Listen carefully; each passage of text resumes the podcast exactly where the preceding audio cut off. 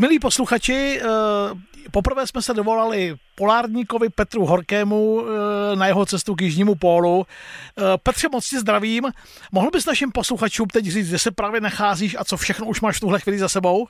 Jo, zdravím, zdravím moc do Čech a právě teď se nacházím před svým stanem v Basecampu pod horou Vinzon a zhruba za 20 minut vyrazíme do prvního postupného tábora, protože mám za sebou hlavně den čekání, nepříjemný den, kdy byla všude kolem mlha, viditelnost nula, počasí špatné, uh, o pár výškových metrů výš už fučelo a postup byl komplikovaný, alespoň to jsme měli zprávy a to jsme měli předpověď.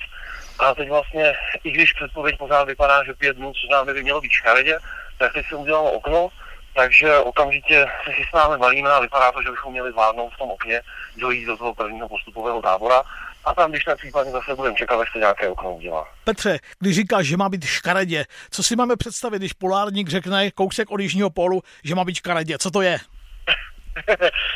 Zrovna tady v tom základním táboře to je úplná pohoda. Tady jsme v takovém krásném jako závisí odklopení horami. A tady to škaredě znamená vlastně, že já nevím, ani ne minus 20, nějakých minus 18, co jsem se díval, co mám sebou teploměr a mlha, to je všechno. Ale jakmile se člověk posune o pár výškových metrů výš, tak začne foukat. A to foukání prostě to celý posune uh, tím faktorem wind chill, tedy tím ochlazováním toho tekoucího vzduchu, to posune dolů. A teď jako neříkám už svoji zkušenost, říkám jenom to, co mám za zprávy z těch vyšších táborů od lesců, kteří tam jsou a čekají.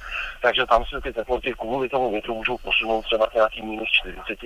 A vítr, který jako znesnadňuje pohyb v kombinaci s tou teplotou, kterou snižuje, tak jako činí ten výstup komplikovaným. Ale já to nechci zakřiknout, ono, takže v těch polárních oblastech to funguje, já se bojím trošku podobně jako u libářů, že libář potřebný dlouhé ukázal, jak, jak velkou zimu chytil a všichni, kdo jsou v zimě, se snaží ilustrovat, jak strašlivou zimu přežili. Takže já pořád vidím, že oni to trošku v těch kopcích nasazují a že až se dneska to nám povede posunout do toho prvního tábora, takže si řeknu, že to není tak zlé, jak všichni říkají.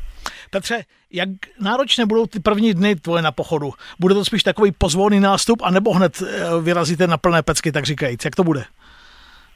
Uh, já si myslím, že to bude takový, jaký si to udělám.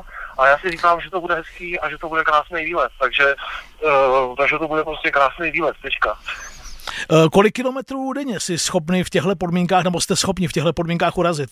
Tak ono teďka vlastně tím, že teďka míříme na kopec, na, na nejvyšší Antarktidy Mount Windsor, tak to ani tak není o vzdálenostech jako o výškových metrech a mělo by to být přibližně tisíc výškových metrů za den tím, že uvidíme, jak nám prostě bude a jaký bude počasí, jestli někde v těch jednotlivých nějaké dny, dokonce třeba i pauzu a čekání. A předpokládám, že až potom půjdeme na Jižní pól, tak tam bych typoval, že bychom měli být schopni dávat třeba 20 km za den. Ale nechci to zakřiknout. Zase bude záležet na podmínkách, ale, ale těch 20, co mám zkušenost třeba z jiných cest, tak to je taková hranice, která se dá docela jako příjemně, příjemně absolvovat. Na těch lyžích asi sám nezavádí. A už pro, ten, pro tentokrát poslední otázka. Kdyby všechno šlo ideálně, uh, kdybyste plánovali, že byste mohli na Jižním polu být?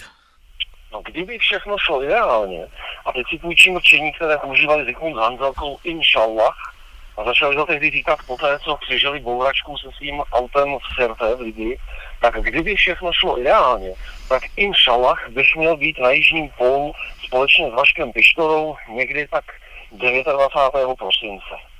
Tak já to tak potichu s ústou a pokorou k matce přírodě a k tomu kontinentu jménem Antarktida, tak to tak jako potichu říkám a uvidím, jak to dopadne. Tak jo, tak já ti moc děkuju, přeju hodně štěstí a těším se, až se nám zase podaří spojení s Antarktidou. Mějte se hezky a držte se. Díky moc a až budeme na kopci, tak zkusím zase zapnout satelit a uvidíme, jestli, jestli nás oblačnost pustí, aby jsme proštěvili signál. Děkuju. Eh, tak, milí posluchači, tohle bylo naše první spojení s Petrem Holkým do Antarktidy. Eh, věřím, že budete laskaví a omluvíte sníženou kvalitu vysílání. Eh, není to úplně jednoduché, navazovali jsme spojení těžce. Snad se nám podaří s Petrem se vždycky spojit a bude to fungovat čím dál líp. Mějte se pěkně, hezký den.